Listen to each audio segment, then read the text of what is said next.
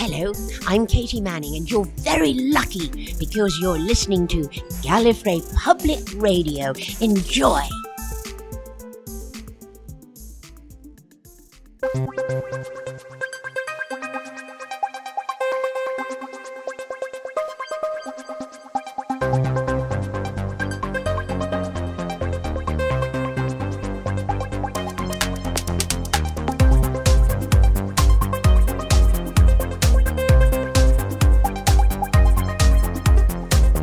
Gallifrey Public Radio, a weekly podcast dedicated to positive enjoyment of Doctor Who. We travel through classic and new episodes, explore the extended universe, and play a few games from time to time. We do discuss news, content that has been officially released, and the occasional interesting rumor, but we'll warn you before anything considered spoilers comes up.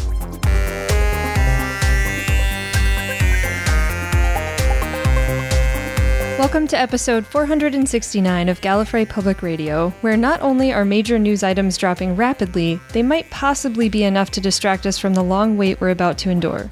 Possibly. I'm Julie. I'm Kier. And I'm Haley. And this week we return from one of our usual poorly timed breaks to revel in the news that our 14th Doctor has been cast, and our returning showrunner has what describes as immense plans. We can only guess what that sort of statement means, but since guessing is what we're here to do, we're bringing in a few ringers to help us with the postulation. From the Wibbly Wobbly podcast, welcome Talia and Lucia. Hello. Hi. Well, it is great having you both with us for this conversation because there is an awful lot to process. Um, There sure is, yeah. Yeah. There, there sure is a lot.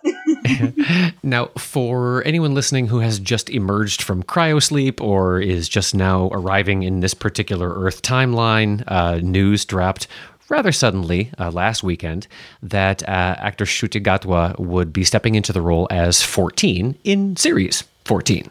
While perhaps not a globally recognized name, Gatwa at age 29 is a rising star in the series Sex Education and is graciously, humbly, and eloquently accepting the role and the limelight.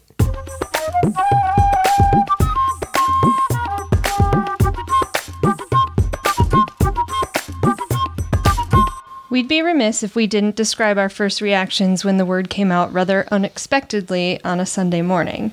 Lucia, being ahead of us in time, you likely learned of it as the rest of us slept, so please be the first to share.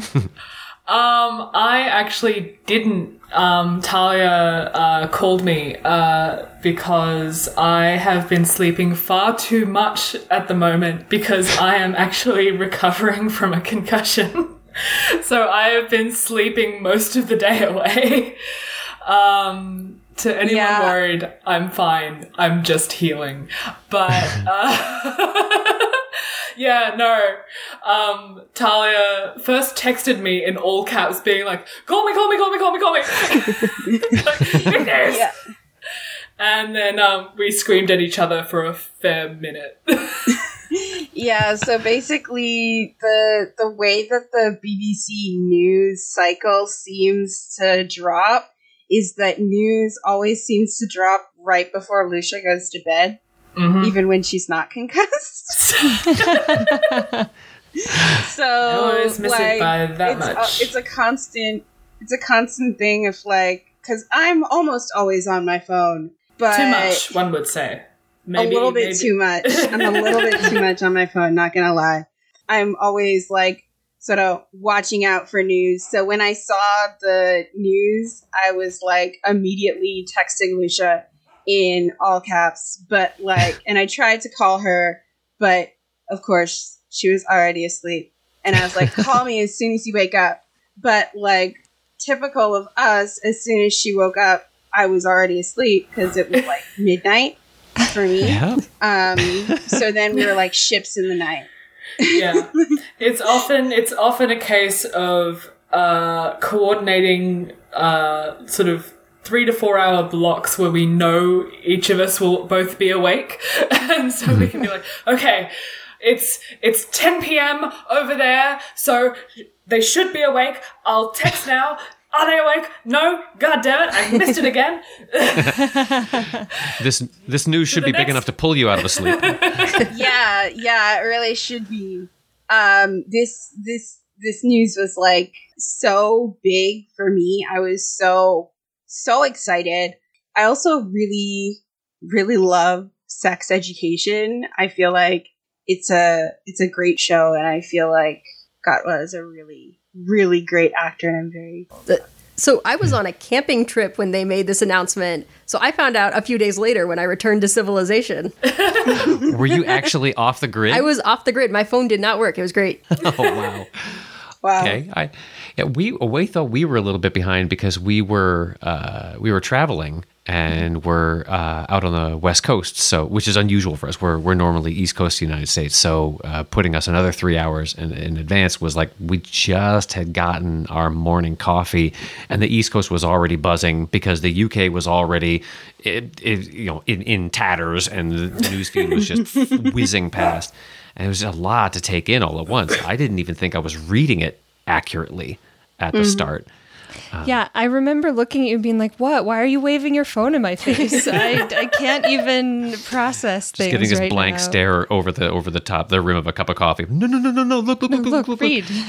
New doctor. Wait, what? Okay, and then I was glued to my phone for a few minutes. So Right. Uh, Well, that that kind of leads me to uh, now, Natalia. You had said that that you've been sort of you know uh, beelining your way through sex education to get yourself uh, as familiar uh, with Gatwa's work as you can. Uh, f- for the rest of us, um, I mean, I know personally. It was it was real. I hadn't even sort of picked up on the series yet, so I was immediately you know scrambling for you know YouTube smash clips and things that would be able to to put large chunks of work together, so I could just get a feel for for what he brings to a to a dynamic role. And now, granted, that's a great role uh, to get a feel for because it I think it well I think it's going to lend itself well to a particular doctor's persona. But how does what you're seeing of his body of work to date map against your ac- expectations for what the 14th Doctor should be at this point in our overarching story? I think uh, character in Sex Education is Eric Effiong. Um, and I feel like his character is so vibrant, energetic, dynamic. He's always wearing these, like, he's always wearing these fantastic outfits. He's so, like, expressive. He cares, like, his character is always shown to, like, care deeply for others in the series who he's close to and like he's really Eric for me is really the heart of the show in sex education. I was joking with my friend who also watches the show that Otis, who's the main character, is kind of the least interesting of all the people in the show. Um, I really think that Eric should be the main character because he's one of the most interesting people in the show. someone has to be the straight man to balance out the All the the showy one, though, right? Like that's yeah. Um, but yeah, so I feel like even though like Otis is supposedly the main character of the show and Eric is supposedly only the best friend, uh, Gatwa's character is really like I feel like the heart and the center of the entire series for me Mm. at least. And like yes, there's all sorts of like other complicated stuff going on. Like there's an A plot of like all the all the stuff that's going on with Otis, who's like the main character who quite frankly I don't care for him. but like honestly, uh Eric and his arc and his relationships are really what like drive the show and what make me interested in the show Hmm. in general.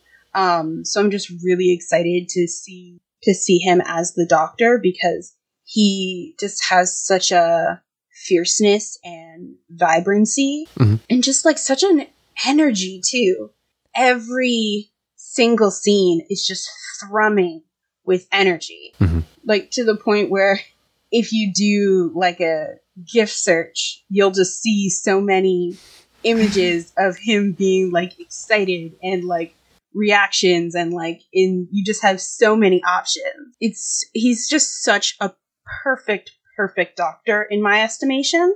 And if if nothing else then because he just feels so right to me and Okay. he's just such a he's such a great actor and so expressive and honestly like he dresses so well. He dresses like a doctor. like when I was trying to figure out like when I was trying to do like with like a fan cast of like oh which of his outfits could be a doctor outfit I'm like any of his outfits could be a doctor outfit. He dresses so well. I love it. We've just watched only one episode, and uh, granted, I'm watching it a little bit for him to see how he does, but definitely some of my favorite moments, even just as we watched first, where uh, he, he sort of makes this one. I was like, can we just go back and watch that again, just for him, his reaction to that moment? Uh, and then a couple of the other more serious moments where he, you can see he's just centering himself and then reacting to things, and that to me will very much be some of the spectrum that I feel we would see because you want to see emotion, but you also want to see excitement and you want the whole broad scope of emotions coming from the doctor. And I think that I'm really looking forward to seeing that. Mm-hmm. Yeah. There's definitely a very broad scope of emotions that Gatwa plays in sex education, sex education, like as Eric, like because Eric goes through some really, really, I don't know if I'm allowed to swear on this podcast, some tough stuff on on the on the show. In he, there's some, uh, I'm not going to get into spoilers, but there is Sure. some moments that are very homophobic, um, transphobic stuff that goes down. Some not super graphic, violent stuff happens, but you know, stuff happens to him. It's really upsetting. And you know, his character goes through like a transformation, and like there's an arc, and like how he copes with it, and how his relationships with other characters are affected by it is really pivotal in like the first season of the show. And like the way that he plays that and does that is just like chef's kiss. It's so good.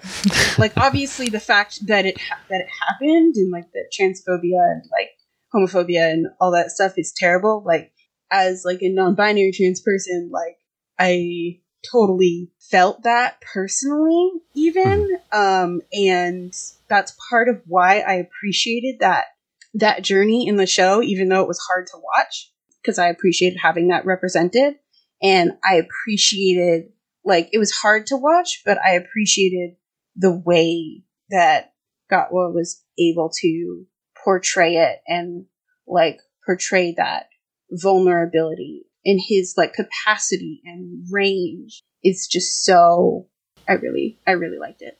I, I, I feel like I'm just talking so It's all right. It strikes a chord. It is a podcast, Yeah. which we encourage talking. Reactions are valid. It's good. yeah. Yeah. Um, I actually first like it's really bizarre to me because I first watched Gatwa as Demetrius in a production of A Midsummer's Night's Dream. So in 2016, he played um, Demetrius in the Globe's production of A Midsummer's Night's Dream.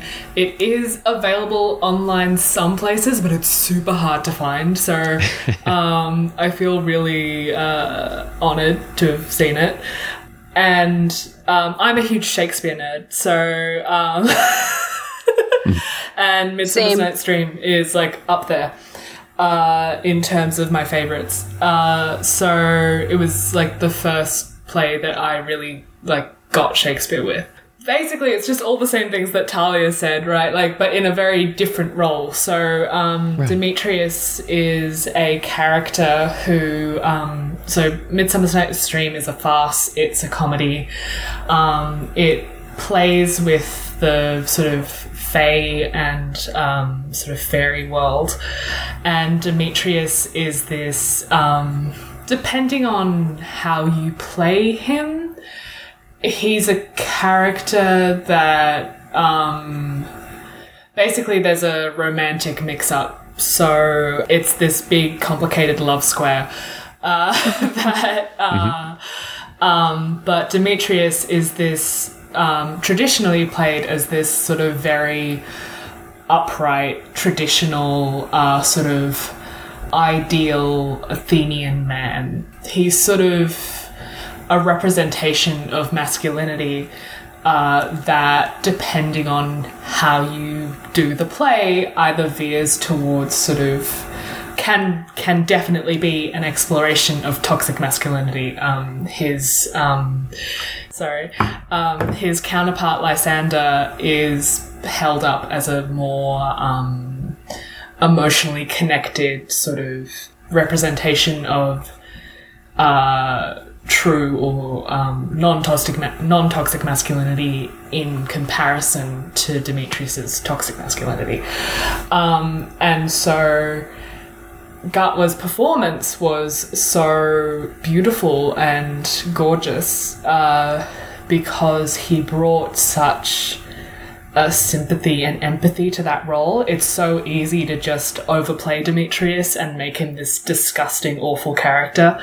Um, and he brought such a levity and sort of compassion to that role where you're like, oh, wait, no, like, the reason Demetrius is the way he is is because of everything around him, and like this is his culture, this is everything he's brought, been brought up to be, and like it doesn't even feel really true to Demetrius to be playing like like the like Demetrius himself is playing a role within the play of this idea of masculinity that he's meant to be, um, and it was such a beautiful. Um, take on the character that is so rarely given space and so so it was really weird having like watched that and been like oh that's just like that's just me watching my globe dvds you know? Like he's just another actor. And then he turns up in sex education and brings all of that energy to sex education. And then he gets cast as the 14th doctor. And i'm just like oh my gosh this is so exciting. It's like you were meant for this. Yeah. Yeah. So, so I'm really glad we had Talia and Lucia on this week because I'm in kind of the same boat as Kier and Julie, where I hadn't seen anything he'd done before the announcement. I tried to cram in a few episodes this weekend of sex education just because that's the most available part of his body of work at this point, and his filmography is not really that deep outside of this. He's had a few small parts in some films, um, but his role as Eric in sex education is the biggest thing he's done, and I, I haven't got to see the whole ju- journey that Talia talked about, but seeing just the energy that he brings and the the you're starting to get the hints of uh, the depth of his character um, in the first. I think I saw three episodes this weekend. Uh, I'm really excited to see where he's going to take that. And we've had RTD as a showrunner before. We know that he seeks the best talent for any role. But he's also been pretty vocal about the fact that equality and representation in television and film are both overdue and critical. So, what are everyone's hopes for further progress in Doctor Who as a program? I would I would hope that uh, the I think the things that have been uh, well indicative of, of everything post 2005 you know and, and taking the s- slowly starting to pull down a lot of the uh, a lot of the standards for uh, for for main program, main range television, that everyone had their um, you know their their cis white cast and their and their um, heterosexual couples, and, and that was just the way it was done.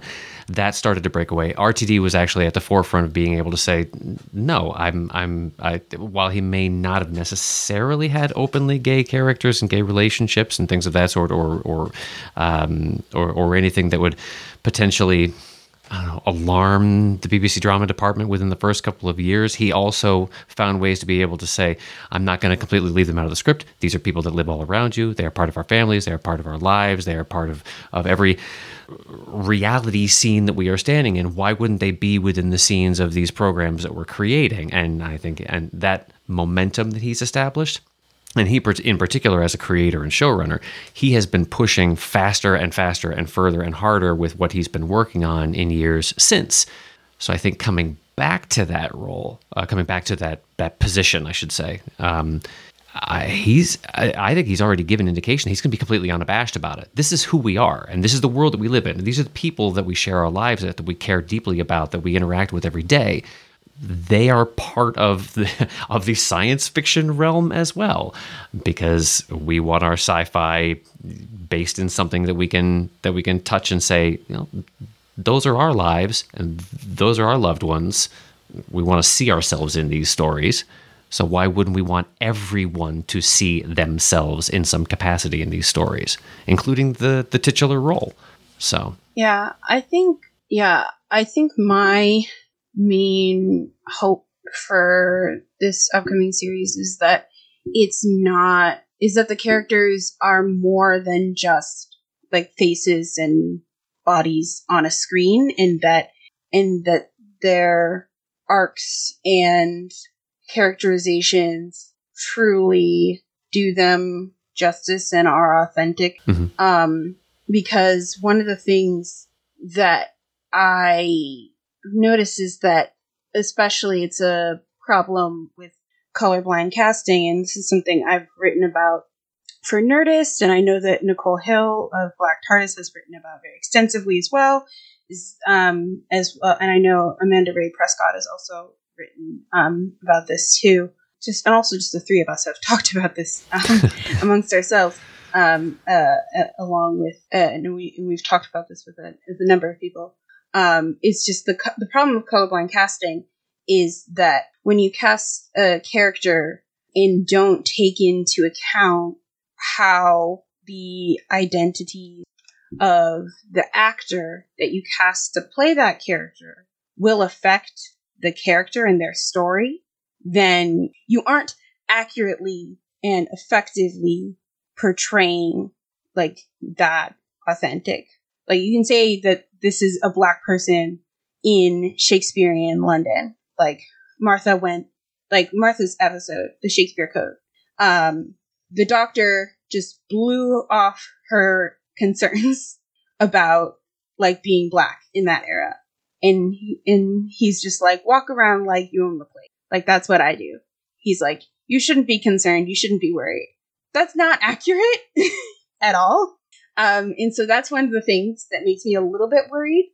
Um, and I know that RTD has like grown and evolved as a, a showrunner, and like I would hope that you know he is able to treat his black characters and other characters of color um, with more care and with more nuance. But it's things like that um, when I like look back um, that sort of like are red flags, particularly all of Martha's era um, is just. We haven't gotten to season three on Wibbly Wobbly, but when we do, we're going to have a lot to say. yeah, so we're a um, primarily uh, the our podcast at the moment is a bit of a retroactive. We're going back to 2005 and going through each episode consecutively, um, and so it's been really interesting uh, looking at RTD's original era so closely and being able to like just really delve into it and be like, oh, like it really once you actually start looking at the sort of constructed nature of the show, it's really uh, sort of eye opening to be like, wow, this really was 15 years ago, and look how far we've come. Um, I think in what I'm sort of. And I think, and you know, Talia and I have talked ad nauseum about on the pod and off about um, uh, representation within sci-fi and um, uh, and Doctor Who specifically, and what that means, and what the sci-fi genre um, sort of can and does represent for people. Uh, so you can all just listen back to all of that. I don't need to repeat it here, but um, I think one of the things that I'm sort of um, looking forward to and hoping for is that like it's absolutely wonderful that we've got all of this casting news about um, with uh, Gatwa and also Finney also got announced, which is so exciting. Um, but what I'm really looking for is behind the scenes representation.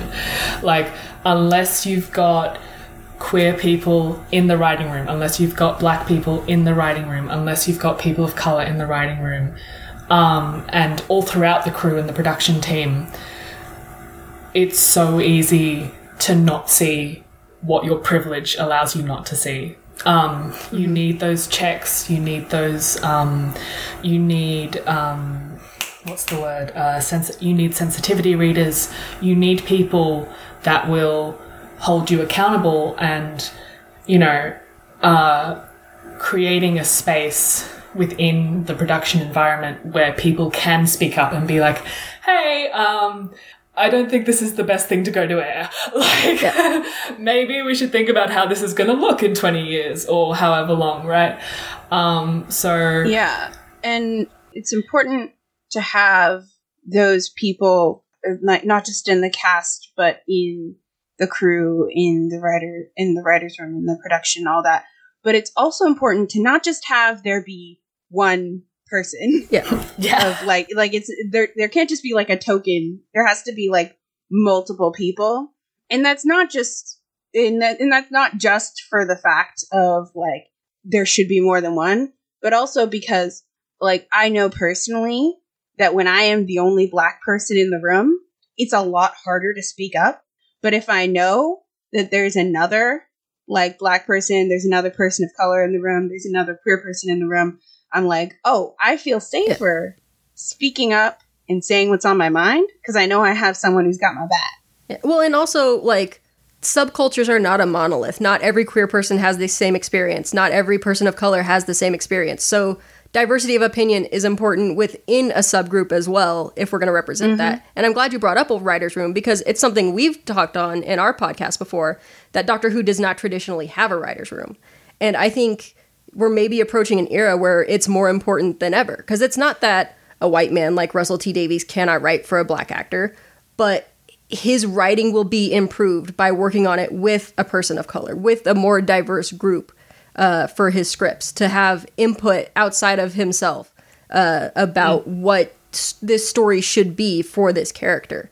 Um, and yeah. yeah, if we look back at his original run on the show, again, you mentioned 17 years ago now is when he was running the show before. So it, that was a time when it was pretty common, and Doctor Who was not the exception. The main cast and crew, or main cast of the show, was pretty white, pretty cis, pretty hetero, and then you would have supporting characters maybe that were people of color, that were queer, that were something else, um, and you would tell an aspect of a story that encapsulated that experience. But this is new. Like your your doctor is going to be a black man for his run on the show. So you can't just have somebody input on one story. You need to have somebody looking at the whole run of the show and helping build up these characters and encapsulate their identity for as long as they're part of this program. Which is something that Talia and I have been uh, so supportive of in the Chibnall era, is that Chibnall has made a real effort to bring uh, women and people of color into the writers' room and in on that crew and in on production, which.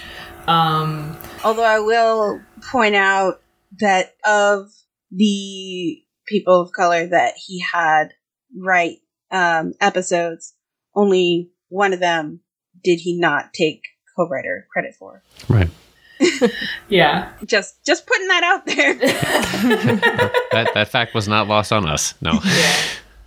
Yeah. Um, so I think uh, the other thing that I'm kind of um, cautious of in this upcoming era in terms of fandom discourse and fandom chatter is that, you know, whatever Russell T Davies is able to do in this next run is on the shoulders of Chibnall. It's on the shoulders of everything else that has come before. Um, Doctor Who is a continuously evolving and um, uh, sort of progressing show. It's slowly over this time become more and more uh, diverse and open, but that's only because of the work that's been put in. So, to what I'm sort of cautious of is people looking with rosy tinted glasses at the original RTD era and then being like, oh, it's like nothing's changed, or like, isn't he still so awesome and great? And like, not and not acknowledging all of the work that's gone before by other people and other showrunners.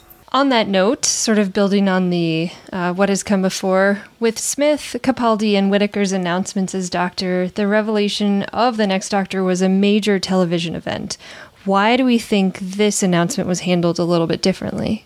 Yeah, this one just sort of uh, it was a press release and it was just left to become social media wildfire on its own. You know, one one announcement, one headshot, and and they were off to the races. So my favorite part of the podcast, pure speculation based on nothing.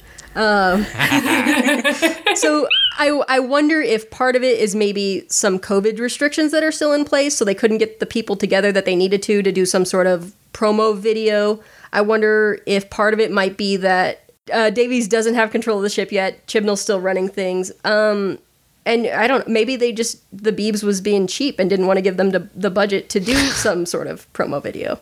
Yeah. I mean, it's also Two years before he's going to be the Doctor. yeah, it it, it it it it all feels like very weird to me. Um, especially if he was cast in February, that they did not have it ready because That it didn't leak. Because like, yeah, like it because it didn't it didn't leak for three months. They had time to. I feel like they might have had time to like at least whip up a cute little video because Jodie Whittaker's video was just her in a forest with a Yeah.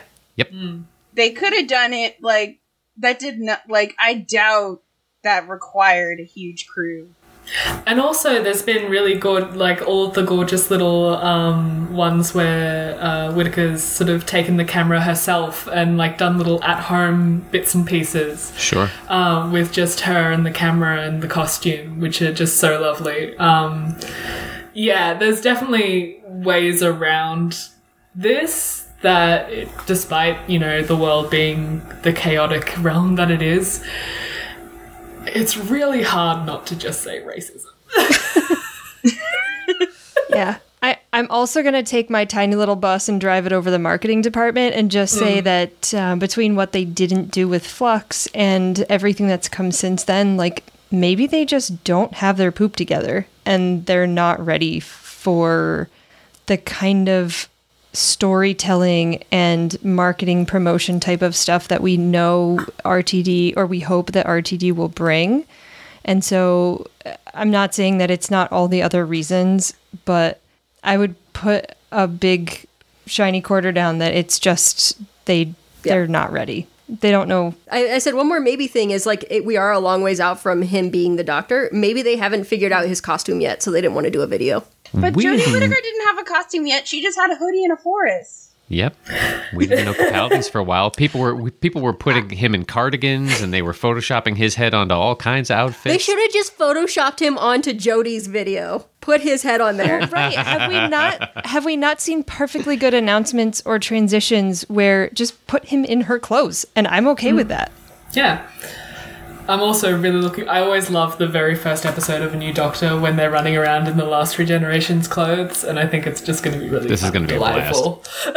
Yeah. It's al- and that whole period is always so delightful because um, it's it's this gorgeous transition period where the new Doctor is kind of figuring out the role and what are you going to take from again the people that come before you. It's such Right. A it's such a um, I love regeneration as a concept. It's so um, first of all, just as like um, just as like a meta kind of. That's such a brilliant way to continue the show. like way back, way back when with Hartnell and Number One, when it became clearer and clearer that Hartnell wasn't going to be able to continue the role, just being like, "We'll just get a new guy in. It's a sci-fi show. Let's just do this." like that's such a brilliant out of the box solution to the problem. And then as the show has gone on, the regeneration and the fact that this one titular character has been played by so many people at this point um, has created such a beautiful legacy that people can um, draw on and uh, sort of honor. It's um, it's something that really stuck out to me when I got the sort of uh, privilege of being able to listen to uh, Christopher Eccleston talk at um, this year's Supernova, and it's um, it was lovely to hear him talk about how much he uh, sort of just how much he recognized and respected that he was just the latest in a long line when he was cast. yeah and i just want to say with regard to like when 14 regenerates i can already imagine like the enthusiasm and the vigor and like i have to i've i don't know what's gonna happen but i have the scene uh, in the opening scene pictured in my head. Like I don't like I can't actually envision it, but I just I can feel the vibes. I I know he's gonna smash it. There's a, as you mentioned, Talia, earlier in the conversation, the- his his ability to to dominate a scene when needed. You know, his uh, his his appetite for uh, for set devouring is is is is high, uh, at, even at, at his age, but also his uh, his ability to be able to maintain background in a scene where he is not at the forefront uh, of camera focus and still be very present. I think Julie, you also alluded to this as well. It's just watching him in the periphery to see how he is dialed into the scene um, is going to be a, a, a very important aspect of where the Doctor is right now in in sort of where the Whittaker era has been sort of a reminder for for the Doctor's persona that that yes your your importance kind of puts you at the center of things quite often but you are not the epicenter of the universe. You just happen to be a very large force within it but you you you do as you have the same capacity for damage as you do for healing. So please be cognizant of that. And i think that's kind of where the doctor is right now uh, especially in relationships, you know, surprisingly enough. But um, as far as the um, you're talking about the seeing the tail end of the regeneration. If we have learned nothing from either sex education or seeing uh, him on the red carpet recently, that man can wear any damn thing he wants. Let's just establish that he can rock just about anything off the rack or otherwise. So um, now, I I wanted to ask uh, both uh, RTD and Ncuti made it very clear in their first public statements after the announcement was made. Their first public statements made it uh, excessively apparent that they do not want to upstage the upcoming fall special and Jodie's proper exit uh, as 13. Um, but was there any way that that this news could have come to us, whether it was a, a fuller video reveal production or whether they just did what they did, just released a, a- a written announcement? Could they have done it in any way that didn't pull some of the limelight away from this finale that we have yet to see? I mean, it, it's doing it; it has to happen. But I I can't think of any other way that they could have, uh, I don't know, pushed it a few weeks or. I don't think they could have. I mean, for me, the timeline makes sense because they had to, because they just started filming. Mhm. Um, for I can talk about we can. I- it's so- yeah. officially. So they just you know- started. So they just started filming for the Doctor Donna stuff. So Mhm. people were gonna see David Tennant, Catherine Tate, a Minor squee. like that was like they were gonna see that so they had to announce ten and donna coming back but they had to announce ten and donna coming back not as 10 being the next doctor so they had to announce gatwa before they announced the dr donna thing It's true. so there was no way and because the thing is it's all about the filming right Sure. because you can't hide filming because when the tardis is on the streets people are gonna go wild Right. with speculation with like set videos like people are filming i know you don't do spoilers so i'm not gonna say who they found that's not been officially noted yet Right. but they've Mm. but they've been wildly speculating about who they found on filming sets uh, and about who's going to be in what. And I've been trying to avoid it myself because I don't want to be spoiled. But I'm on the internet all the time, so like, I'm seeing stuff. but yeah, so it's just uh, it's just wild because well, also especially with Tennant, people watch him like a hawk. Right. They watch his travel arrangements. You know, Yeah. they know when he's Yeah, when he's like- heading out of town, and yeah. Like people, I mean, people, I people would. follow him around when he and his kids go to Disneyland. It's wild. Yeah. Yeah. I, I mean, I don't think there's a way they could have done it without stealing the limelight, but it, like we were saying, it's it's probably unavoidable. People are going to start seeing Gatwa Gatwa on set and wondering who he is, and they're going to see the costume he's in and be like, "Well, he's obviously the Doctor." So they had to announce it. I can't believe they were able to keep it secret for as long as they have. If he was cast in February, like that's that kind of stuff always leaks. Um, but yeah, once filming starts, you have to announce it or it's going to leak and you have no control over the story. So I, that's why it came out when it did, I think. I mean, that could play into a little bit of why they didn't make a bigger announcement about it so that it doesn't upstage anything in the future.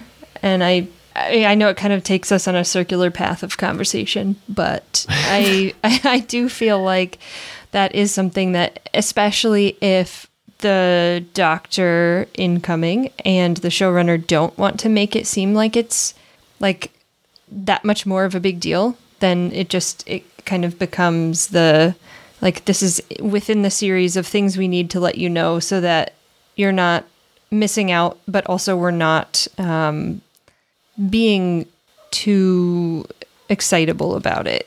Where most of us Yeah. get like like we want to know and we want to see it, but if you make it a big production, then it becomes that's all everyone talks about instead of here's this snippet, here's this tidbit, here's this next thing you need to know. There's also the fact that, like, he was going to have to be announced anyway.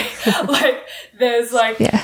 um, as far as I know, and I'm not super, I think I've said, um, I can't remember if we've released this part of the podcast yet, but I say to Talia at one point on air that, like, I honestly would prefer it if there were no press announcements and we just watched it completely isolated as the show. And I think that a lot of discourse could be avoided that way. Yeah. But, um, um, but uh, to my knowledge, there has not been a doctor that has not been announced before they've gone to air. Like, and it would be really unusual if at this point, uh, without announcing that that's what they were doing, um, if at that at this point that's what they were doing specifically and especially if they were going to do it with the first doctor that was going to be a black man, it would be a really bad show. Yeah. but also, there's the fact that it's not going to switch over, as you say, for two years. So I don't think, like, actually announcing it now is actually allowing for that time for the initial bubble of excitement to come up and then still giving Whittaker her time. And I'm sure it's going to be a beautiful and completely um, worthy send off for her. Yeah. It wasn't particularly um upstaging, especially when you consider how like there have been other announcements and like even I think the announcements of 13's companions was before Capaldi's last episode. So um like there were like continuous announcements throughout. So Right. So, so setting aside all of the shortcomings we've discussed of this particular announcement, we now have an incoming showrunner who embraces series promotion and a young lead actor who's active in social media. Could we be seeing a return to a high engagement marketing strategy for Doctor Who? I certainly hope so. I, I remember the days when they, uh, I, I know when Jodie was cast, she dropped off social media. That was her decision to, to close those accounts because she didn't want that direct line of avenue. She knew enough was going to be discussed. She was going to be doing enough press junkets. Her words and her her visage was going to be out there often enough that that she didn't need to to have a, a nor did she think she was going to have a time to make, to maintain social media accounts. Probably right, but I don't know. Um, I mean, Ncuti's account, by the way, if, if you don't follow him on social media, he's absolutely delightful um, and is so intelligent and makes me feel like a complete uh, nitwit of being nearly twice his age. Well, I'm not nearly twice his age, but I, I could, you know, I don't know. But it's, I hope that um, specifically with RTD at the helm and and knowing the um, the audience that he has just when he's just discussing anything or chiming in on someone else's someone else's posts you know they see his his account pop up on an instagram comment and he gets as much uh, uh, traction as the original post does um, but that he is and, and i'll give credit to uh, uh, jeremy raddick for saying this he is the consummate showman. He is the carnival barker. He knows how to work a crowd to to to pay attention to something that he's got to sell, and that's a welcome thing. Um, I don't know what kind of impact it's going to have on on Gatwa's personal voice in the social media space. Um, but I know having Russell there to be able to say, you know what, I'd love to do some webisodes. Oh, we're big on webisodes. We really want to return to webisodes. Um, but you know, those sort of you know the the interstitial bits of content uh, and little things to to give the fan base or just casual viewers something to chew on during break seasons and things like that. I think that would be a, a welcome return.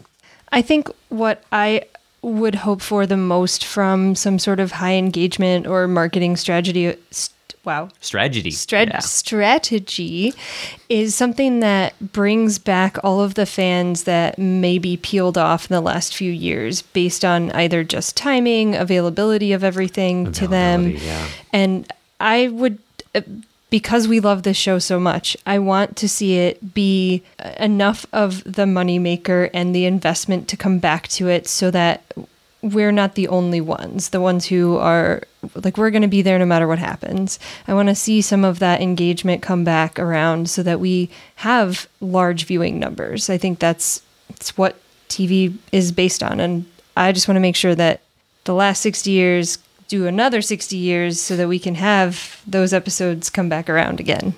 Yeah. Um, anyone who uh, listens to me long enough knows that I am obsessed with the uh, interaction between reality and fiction and how they sort of interplay with each other. Um, so.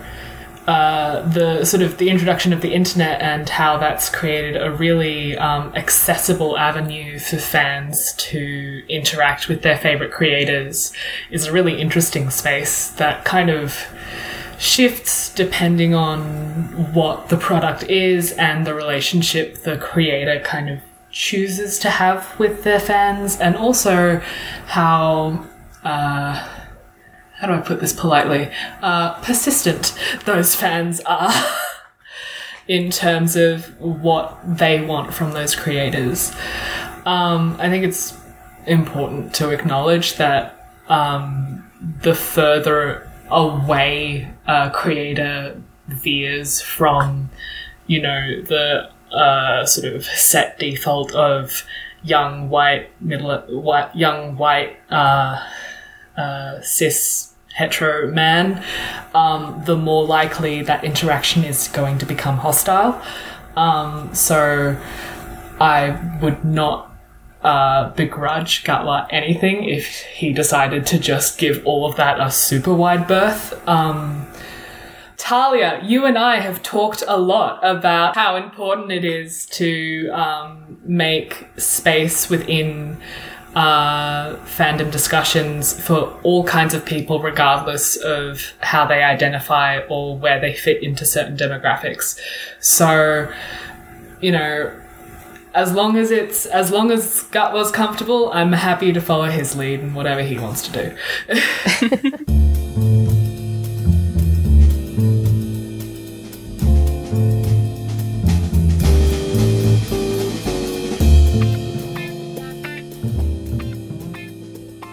Well, when we uh, resume our normal schedule in about two weeks' time, we will be getting back to what we thought we were going to be doing this week, which was our conversation about the uh, first episode of the second season of the Sarah Jane Adventures and getting into the last Sontaran so that Julie can make all of her potato jokes.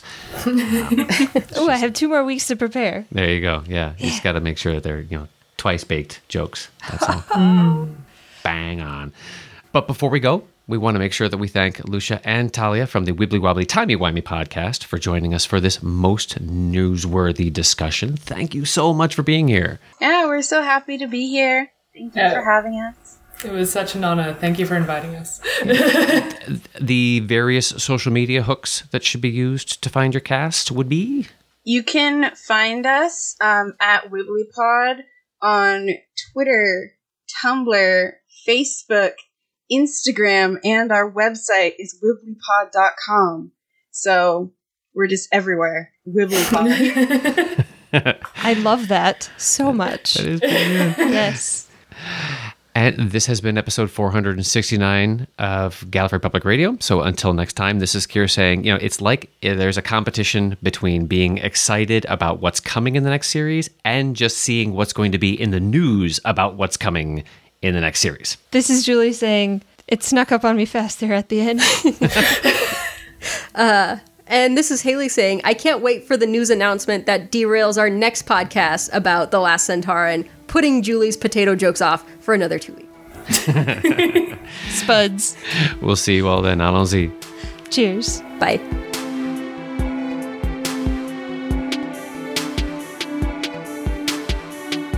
Thanks for joining us for another episode of Gallifrey Public Radio. Want to keep the conversation going? You can find us on Twitter, Facebook, Instagram, and YouTube. or just send us a good old fashioned email to feedback at gallifreypublicradio.com. You can also give us a phone call at 754 225 5477. That's 754 Call GPR, and you may hear your voice on a future episode of the show. Everything's got to end sometime, otherwise, nothing would ever get started. Join us next week for a brand new episode.